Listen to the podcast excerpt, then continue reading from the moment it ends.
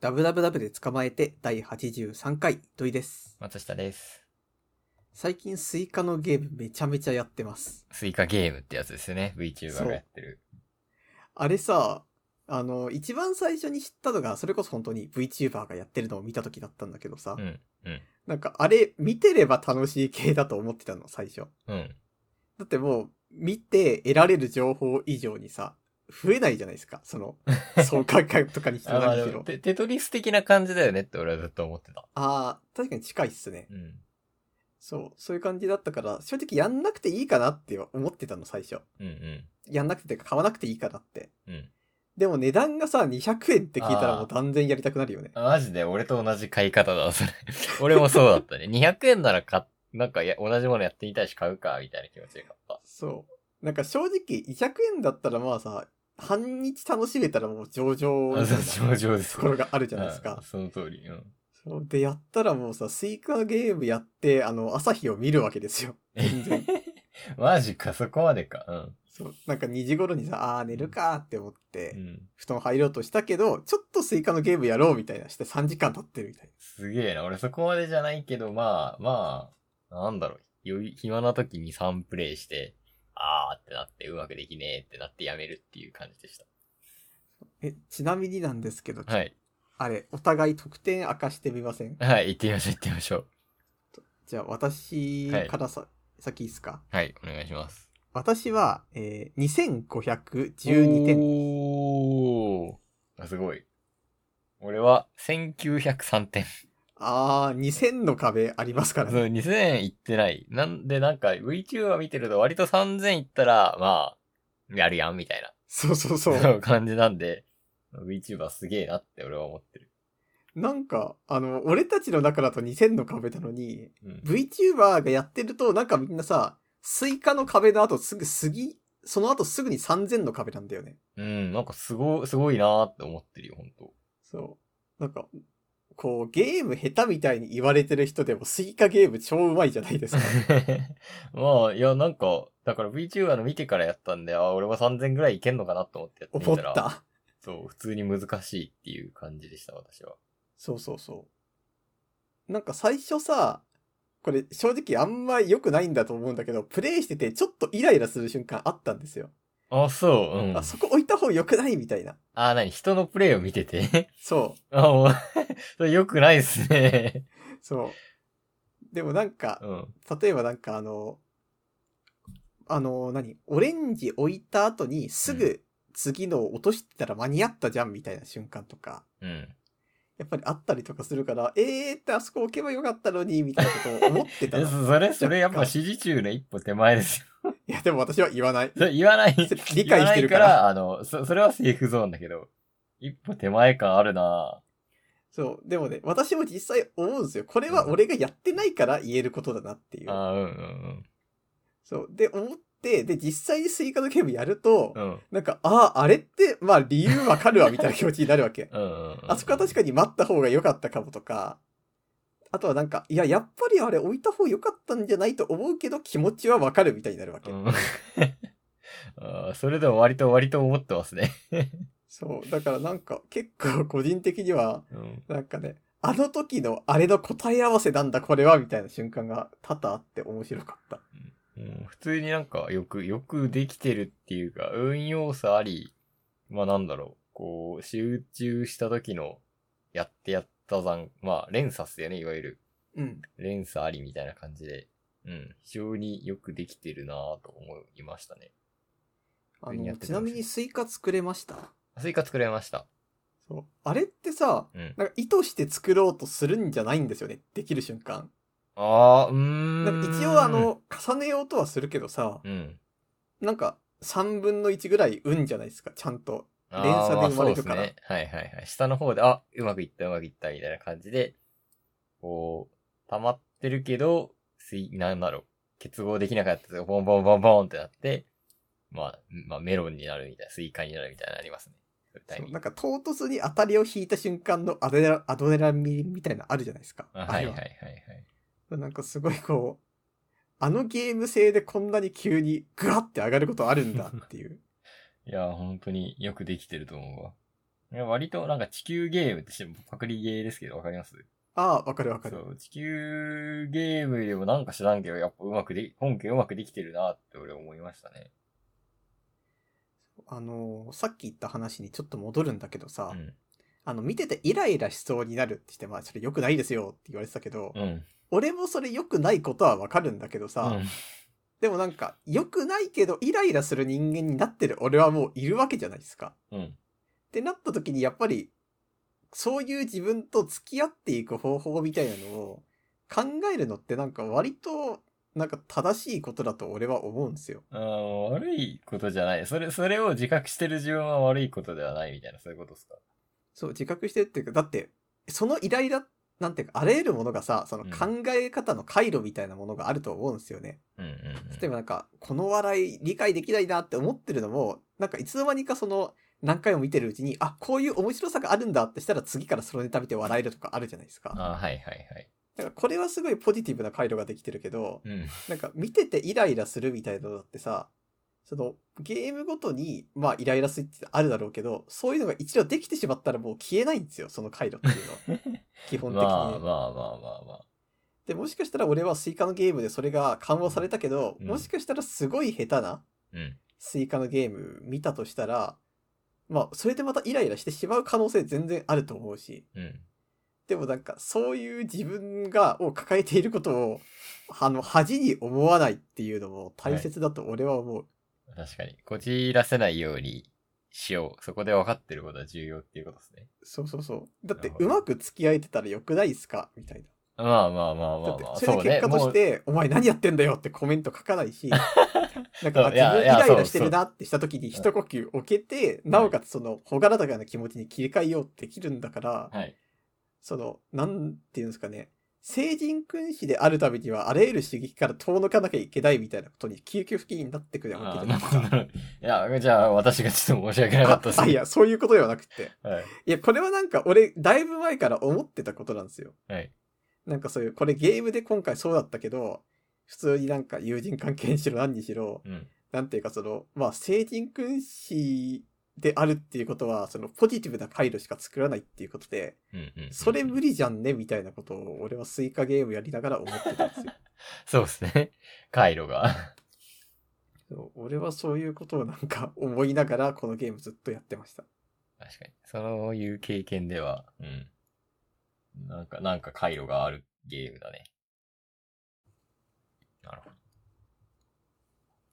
話変わるんですけど、私、健康診断この前、結果が返ってきて、はい。えー、最近健康診断や、や、やられてますどういですかや、やらないっすね。やらないですかなんかこう、毎年受けているものではあるんですけど、まあ大学の時受けたじゃないですか。まあ、うんイ。メージあれで、えー、まあ、普通に健康かどうかを確かめて、まあ、よくある A、B、C で、まあ、C は、C までは OK、あのー来年また見せれば OK で、まあ、う D んから再検査みたいな感じになって、E になったらもう、あのーかかりつけ医に相談してくださいみたいな感じになるんですけど、うんあ、精密検査か、精密検査になってくださいになるんですけど、まあなんか去年までは普通に、まあ当たり前に A だろうなっていう感じで受けてあーたんですけど、 はい。えー、なんか今年、まあ今年っていうか徐々に意外と結果気になるなみたいなことを思ってきて、うん。うーん、まあこれが健康意識の高まりなのか、どっかでお、うーん、老いを感じているところがあるのか、まあ、健康意識の高まりだとは思うんですけど、なんかこう、ああ、この先、一年ずつこれを気にして生きていくんだな、俺はっていうことを思いましたね。でも私の知り合いの中だとパナソが一番健康意識高いんですよ。 あそうっすよね走ってるし、うんだって1日8時間寝てる人間他いないもん。そうっすよね。いや、だから、それが、まあ、数値に、まあ、健康であるっていう証拠が欲しいのかもしれない。ないる やほどそねれ、で不健康だったら意味なくない、意味ないとまではいかないけど、まあ良くないじゃないですか。うん。なので、実際私、あのまあ割と有酸素運動をすると結構鉄分が失われるんで、うん。ビタミン C と鉄分だけ錠剤を飲んでるんですよ。へえ。そう。で、だから自分でヘモグロミンの数値してみて、ああ、いいす、悪くない数値だな、みたいなことを思っているんですけど、えー、結果は、なんか私、心臓がいつも C で、 これを言うと、え、お前大丈夫ってなるかもしれないですけど、うん。じょ除脈ってわかりますなんかこう、拍が遅いうんうん。ことはもう毎年出ていて、どうやらそれは運動をするとそうなるみたいな。定期的に有酸素運動をしているとそうなるっぽいので、へえ。ここはゆる、許すっていうか、まあ C なんで、あの1年後また見せてくださいですよね。うん。ってなってますけど、まあ、あの、ゆ運動しているものはよく見られるって書いてあるので、まあ、OK という感じでございました。あえのちなみにこれなんか一つ数値悪かったらそれ系統のサプリを今後増やしていくとかあるんですかああ、でも肝臓とかって別にサプリじゃないですからね、 きっと。あそう。いや、なんか栄養値が悪かったら、まあ、サプリ飲むかなってなるんですけど。うん、そう。なんならプロテインとかあんま飲みすぎない方が肝臓の数字が良かったり多分するんで。ーうんまあ、特に肝臓とかはいろいろ、まあちょっとプロテイン飲みすぎだなとかなるんじゃないですかね。ああ まあまあそうだねで、心電図って、処方学校とかでは多分取るときは取ると思うんですけど、心電図わかりますうん、ねうんうわん、わかるかわかんないかで話をするかどうか決めるんですけど、わあわかりますかりますなんかこう、シールみたいなの貼って、うんなんかコードを体につけて取るんですよね。うんで、なんか、な寝て、えー体横にして、こう、ふ服をこうめくって、ピッピッピッピッってシール貼られて、えー取られるんですけど。なんかあの行々しさやばくないっていう。まあでもそういうもんですから そねう、そういうもんだだって分かってるんだけど、なんで俺はこんなに無防備にっていう気持ちに毎年なるんだよいや荒川半裸で走ってる人 がそれ言うのはちょっとおかしな話だと思いますけどな。いやいやいや、な、なんだろう。しかもさ、 これ言おうか迷ってたんだけどな、なんかすごい綺麗な人が撮るのよ。 心電図なぜか。はい毎年同じかわかんないんだけどさ。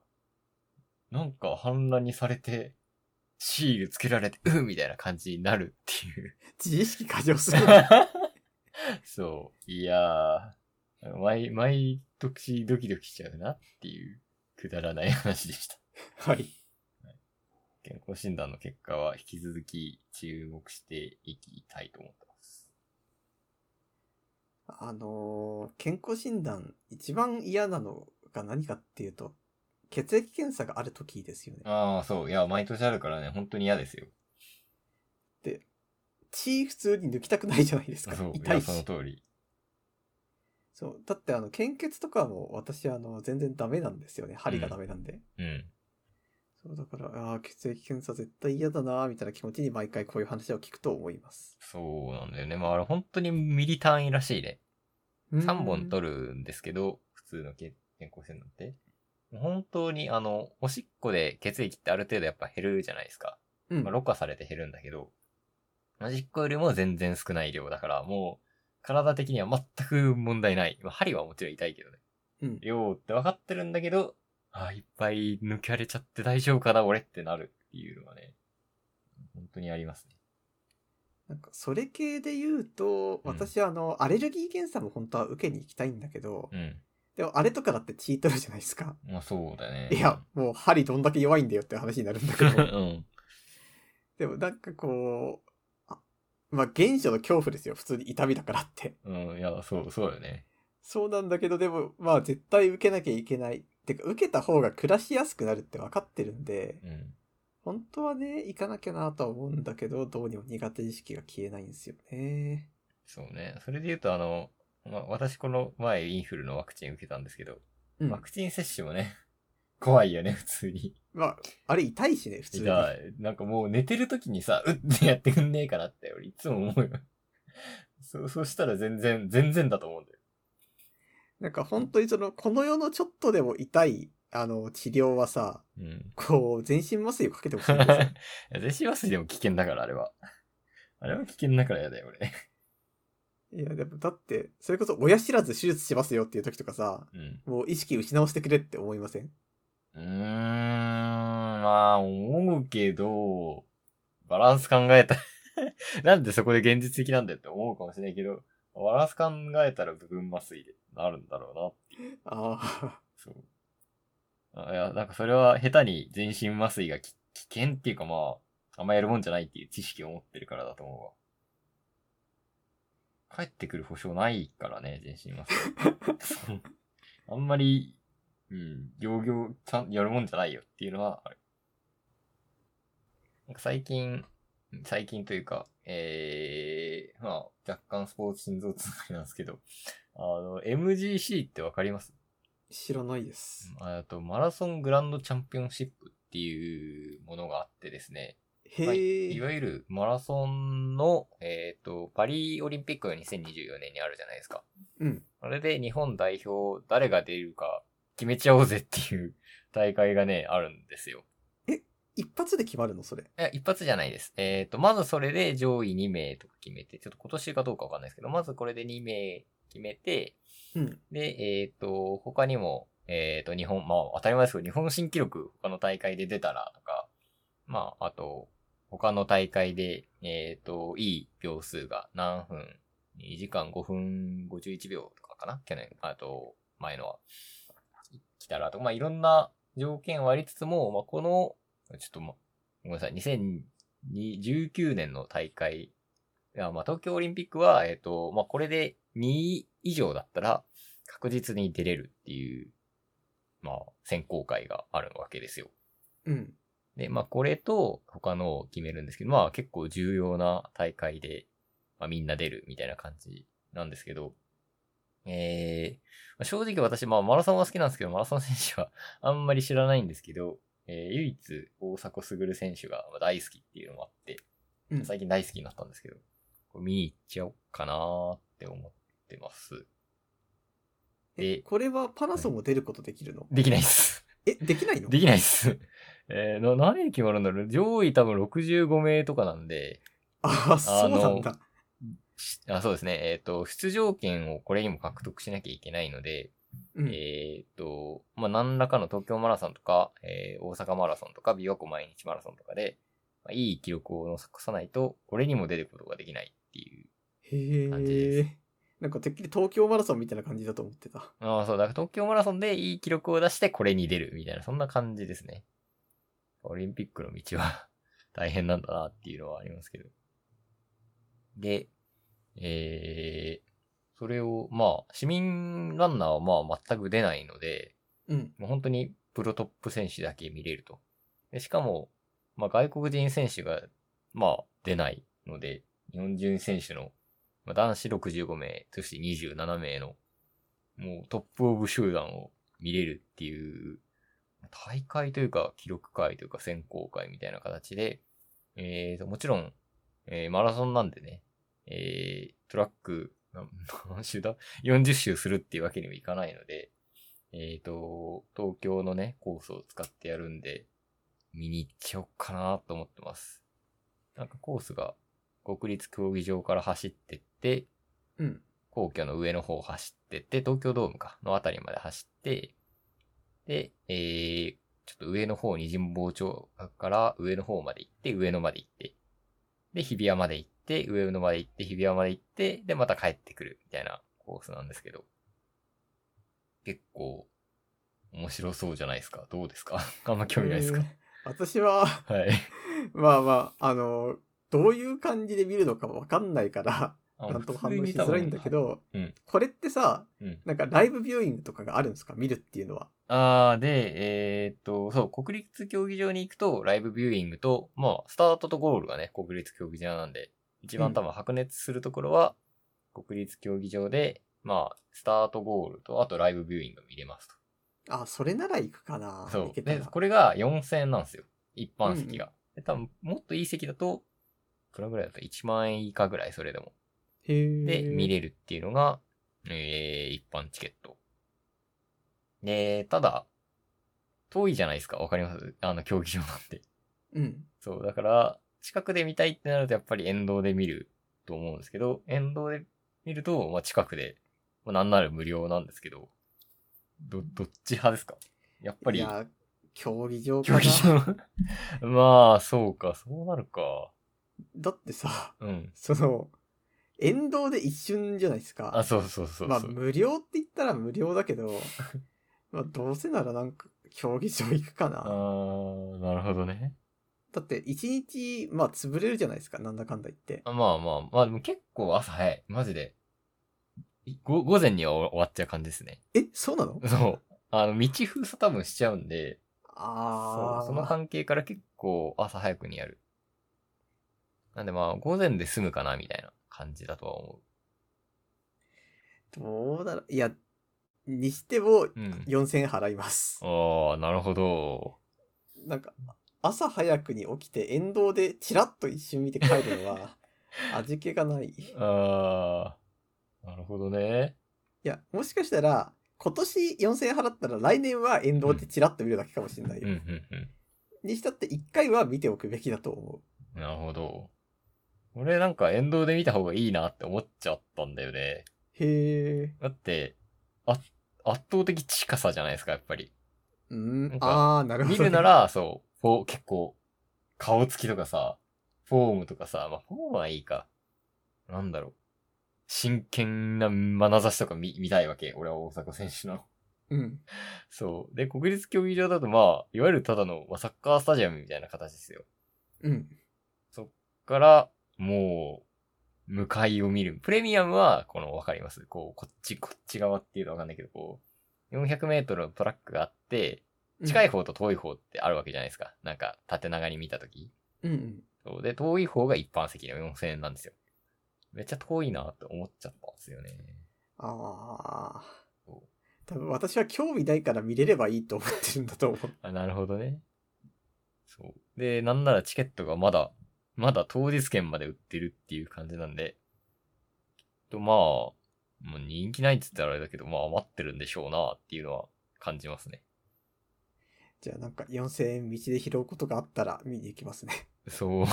まあそこまで、 あの、見に行くもんじゃないですけど、 私はまあちょっと、もしかしたら沿道で当日、一週間後なんですよ。うん。見ようかなって思っております。そういえば、全然話変わるんだけどさ、はい。なんか急に寒くなってきたじゃないですか。うん。寒いっすね。そう、めちゃめちゃ寒くって。うん。なんだけど私さ、あのーもう秋服めちゃめちゃ苦手人間なんですよ。うん。もう、あのーだってさ、夏は、まあ半袖分かる、分かるじゃないですか。うん。で、まあ春もなんとなくその冬の延長で、なんとなく着るんですよ。うん。でも秋服はさ、なんかもう、秋とかじゃないじゃないですか。なんていうの昼は暑くて、夜寒いみたいな。ああ、そう、そうね、そうい。やもう、何着るとかじゃないじゃん、みたいな。毎年そんな感じだったんで、うん基本秋は、まあ用事があれば外出るけど、そうじゃなかったら家にいて、なんか冬まで粘りがちを待つみたい なことをやってたんだけけど、うん。まあ今年はそろそろそのいい大人がさ、そんなのやっちゃあれじゃんっていうことで、うん。秋服を買いたいなと思ってるんですよ。もう冬服の時期だと思いますけどね。 じゃあ、気づ、 気づかぬうちに粘りがちしてましたうん。え、じゃうんあ、いつ秋服着るんすか、みんな。いこのまあ間ま今、で今ずっと着るんだけど、売ってるのは冬服みたいな、そういうことだと思います。ああ、いや、今はもうちょうど秋服の季節ですよ。じゃあ、んな俺、秋買う服方じゃない買えないまま冬行くってことですか。そう。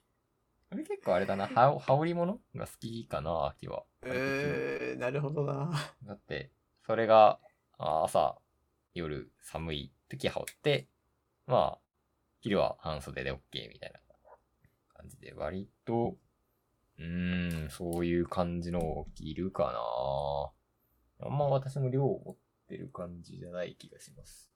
シなんかャツ1枚とかね。 ああ、うん。私さ、うんあの、前に一回秋服でめちゃめちゃバカにされたことがあるんですよ。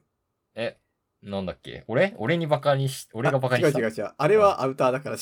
あだから違う。よかった。そううんまあ、一応言うと、その、うん私がなんか黒のアウターを着てパナソと会ったら、うんなんか優しいオタクみたいですねって言われて家帰ったら即捨てたっていう話ええね、そそれマジで褒め言葉だからね、ちょっと。あんまり。優しいオタクが褒め言葉だったことは一度もあなのい。いや、マジでマジで。いやね、軽くネタにして言っただけっすよ。あの、そこまで、あの、気に合わないでください。申し訳なくなっちゃうんで。まあ、でもそれとは全然違うやつで、はい。なんか前あの、実家に帰った時にさ、うんなんか親からあんたこれいるってなんかチェックシャツ渡されたわけ。うん。で、なんかそれが、私のおじさんに買ったんだけど、うん。おじさんがちょっとあのサイズ小さめだったから、なんかあんたにあげるよみたいな感じでもらったの。うんで、まあとりあえず服もらえたらまあ嬉しいからありがとうって言って、まあ日常で使ってたわけ。うんで、ある時、まあ、友達から、えー、土井今から飲めるって言われたから、あ、いいよってして、そのチェックシャツを着て行ったわけですよ。うんそれでもう、会ったらさ、うんもう、まず開口一番、なんでその服着てんのって言われるわけ。 えー、と思って。うん。いや、なんでって、家にあったからって言うじゃないですか。うん。そうするといや、いやいや、そうだけど、チェックシャツじゃんって言われて、うん。え、いやもうそれチェックだけどって言ったら、いや、うーん、みたいな。向こうとしてはもう、うんあまりにもオタクすぎるよ、チェックはって言ってるんだけど、うん。でも別になんかなーって。だってこっちとしては別にあるから着てるぐらいなんですよ、気持ちとしては。うんうん例えばなんか俺がさ、いやーほんとチェックシャツ最高ですなーみたいなことを言って、チェックシャツ着て、 それで、いや、お前それはないって言われたら、うん。まあ私もさ、いや、でも好きだから着てるんですよ、みたいな。うん。感じになるけど、マジでなんとなく着てるとさ、ああいうこと言われた時にさ、言う言葉がないんですよね。うんうんうん。なんで着てるのって言われても、いや、なんとなく、みたいな。でも割とそれで、なんで着てるのみたいなのをすげえ何度も聞かれるわけですよ。うん要は向こうとしては、その、俺が、チェックシャツがめちゃめちゃ好きなオタクだと思ってるわけ。うん。でもこっちとしては、マジであるからうん着てるわけで、うんだからもう、あ、これ拉致が開かないなと思って。いや、これはね、なんかあの、実家帰った時に、なんか親がこれくれたんだよ、みたいな説明をするわけ。うんで、あ、もうこれでもう一回終わりでしょうって思ったら、それでも、いやいや、だからってなんで着てるのさって言われるわけですよ、うんそっからも。でも、それがあってから、俺はちょっとあの、秋服を買う時に毎回、これはチェックシャツだな、みたいな感じですごい避けるようになったんですよ。オタクチェックシャツはちょっと難しい問題だよね。そう。でもなんかこれで思ったんですけど、別にチェックシャツだからおかしいって、もうそろそろ時効じゃないですか、その攻め方は。うーん。全まあ然チェッねクシャツ着る人いるし、うん。てかなんか別、なんていうんですかね、その、スラングになってませんかって いう。いやー、知らんよ。俺チェックシャツ専門家じゃないから。チェックシャツ専門家はオタクです、それは。いや、なんだろうね、あれはね。いや、だから日本人が、だからわかんないけど、まあ、服気にしすぎないよねっていうのはある。けど、まあ、なんなんだろうね。いいじゃんね、なんでもっていうのは同意だよ。いや、でも本当に、あれなんですよね。ちなみに俺今今日着てるチェックシャツ、そのチェックシャツですからね。あ、そう、そうなんだ。そうう。だからんまあ、うんそんな感じなんだけど、なんて言うんですかね、こう。 なんか、そういう風なんかスラング的に使われるとうん、回避できないんですよ。うん。なんか、理由を聞かれてたら、理由言ったら話が終わるけど、スラング的にこう、いや、チェックシャツじゃんって言われると、うん。もうその場で脱ぐ以外の回避ができなくなっちゃ って。あじゃあ、もう脱ぎ捨てよ、その場で。もういい、バーンっつって。そう、だからね、俺は本当にその、チェックシャツはもう一生着れんと思いながら、誰とも会う時だけチェックシャツを着る人間になってしまいました。うんいいんじゃないですか着たいもん着れば。でも、だー、うーん。でももらう、服をもらうっていうのはもう珍しいじゃないですか、この年になると。まあねまあ。だから大切にする気持ちもわかるし、まあ、だから、あの、おいなんかそういうの選ばじゃない、選ばないじゃんって、いうのもあったのかもしれないですね。それでいじるみたい。いそうなのかな。な。 うんいや、俺もね、服、 服問題が悩ましいけど、ね。いや、いいんじゃないですか、チェックシャツ。いいと思いますよ、 普通に。そういえば、パナソ、服を買うの目標にしてましたよね、確あ、か。はいはいはいはいはい。秋服も買いました。秋服はですね、最近はあの、ランニングウェアを買っても、服を買うっていうことにしてしまったんです よ。なので、レース用の短、のあの、ショートタイツみたいな、わかりますわかるけど。恥ずかしいやつうん。を買いました。それ、 1万あり円なんもですするか服カウントで。はい服カウントいいの、それ。 ?1 万円もするんで大丈夫です。 うんとかかな。あと、まあ、く秋冬の靴を欲しいとか、まあ、思ったりはしますけど、9月のカウントはそれっすね。うん。なんか、逃げてる感じがしますが、そんな感じです。わかりました。はい。そういえばなんか、最近ね、私ちょっと思うことがあって、うん。なんか正直あの、漫画とかに出てくる、なんかあの、なんていうか雑に散らかってる部屋の方がモデルルームとかより全然再現したいなっていう。うーん。え、何ドラえもんの部屋みたいな感じ。ああ、あれ、なんかもっとこう、なんだろうな。例えばイエスタデイを歌ってとか、 ああいう感ーじ 知らないな。うん。例えばなんか、えーっと、6畳間と、六畳間とかう、ん。 8畳間とかの部屋で、うん。布団があって、こたつがあって、テレビがあってぐらいの、あー、あなれんみかたい畳な。でうん寝っ転がれて、みたいな。あの、菅田将暉の映画なんだっけあれみたいな感じ。 菅田将暉の映画が多すぎる問題あるけど。なんだっけあの、し失恋の映画。花束みたいな。あ、そうそうそうそうそうそうそう。ああんなあ感れじに近い、割と近いですうんよ。はいはいはいはい。そう、なんか、ああいう感じの方がなんか、普通に楽しそうだし、モデルルームより全然いいなって思うんですよ。ああ、そうですね。俺もそれは思いますね。 割となんか最近、なんかテレビ台どうにかしようとか思うたびに、うんいやなんかテレビ台とかはもうしゃらくさいかもしれんみたいな。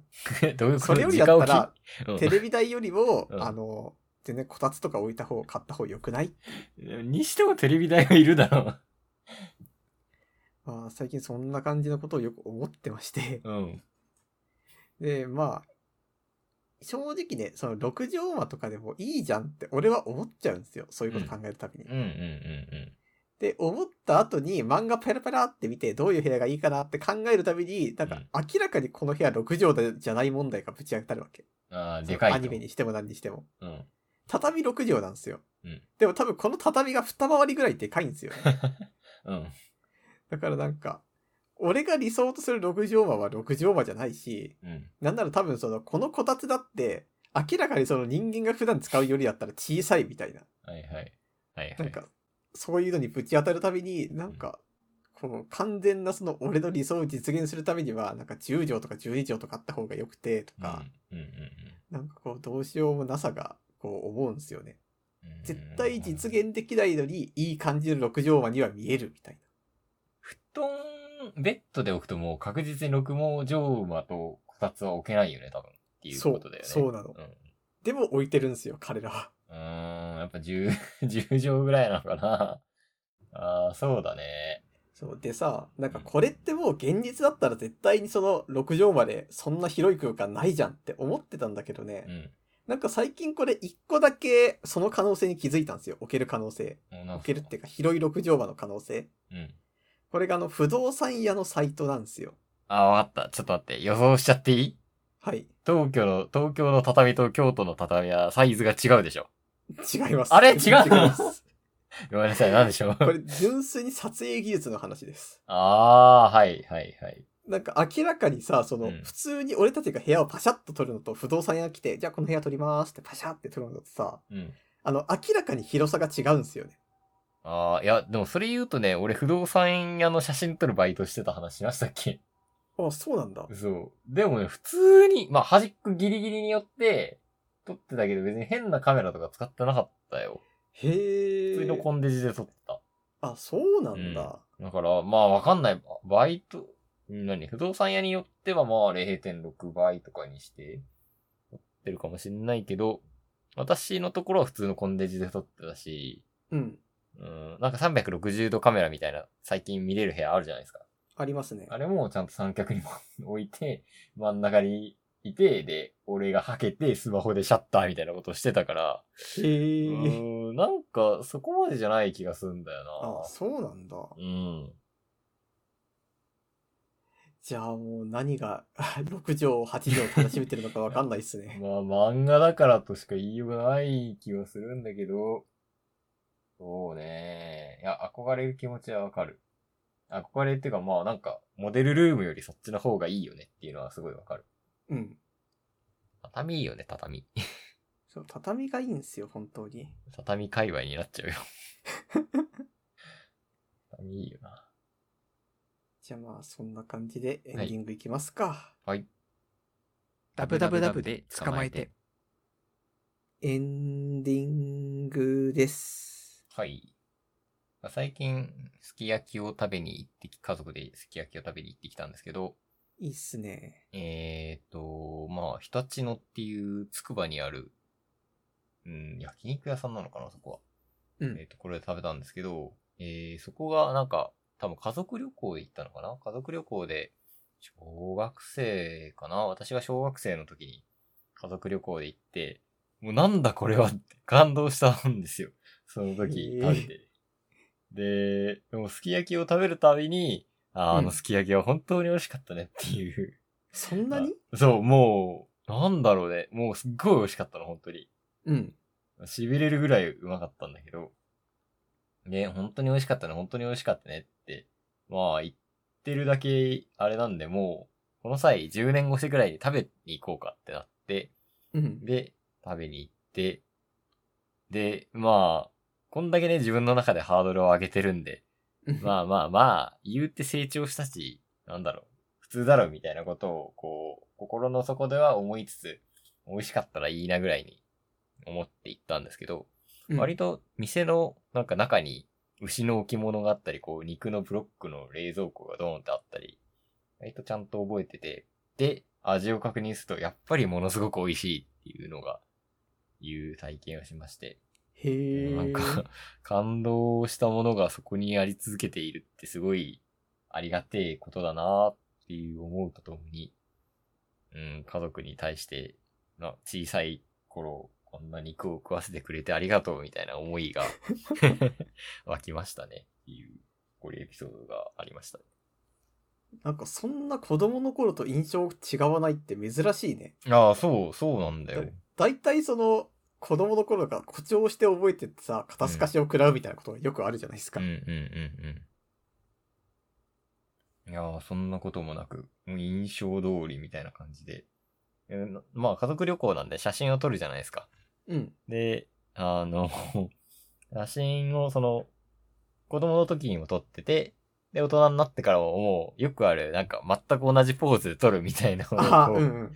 やったりして、ああ、 いい家族だなと、 ありがたく思ったっていうのが最近の話で、で、なんか軽く続きがあって、で、えー、なんか、父親と母親が、えー、な、なんだっけ、えっ、と、伊勢神宮に行きたいと。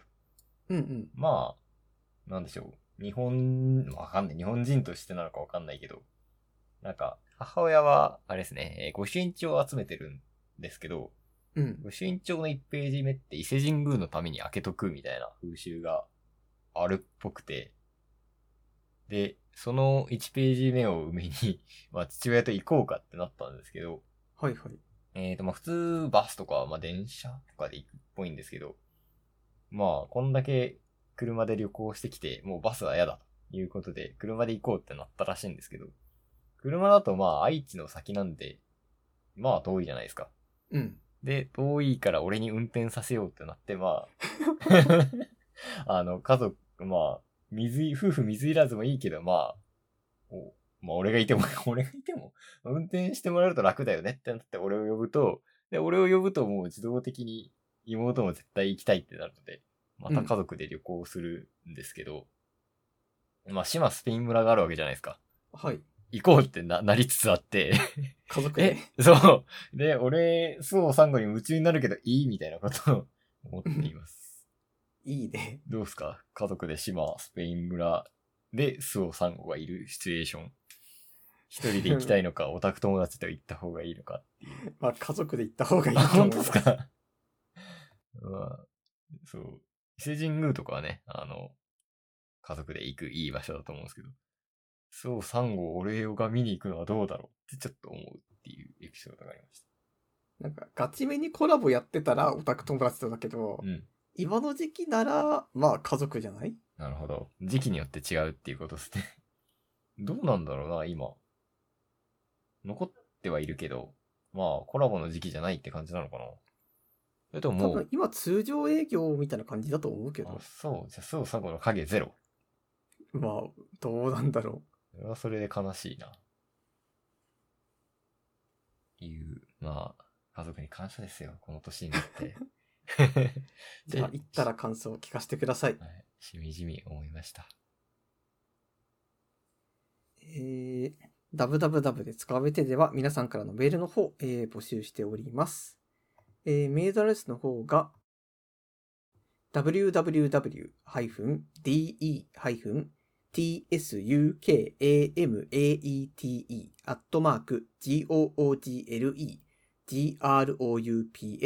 www-de-tsukamate.google-groups.com です。はいえーサイトの方にはメールフォームもありますので、そちらからもよろしくお願いします。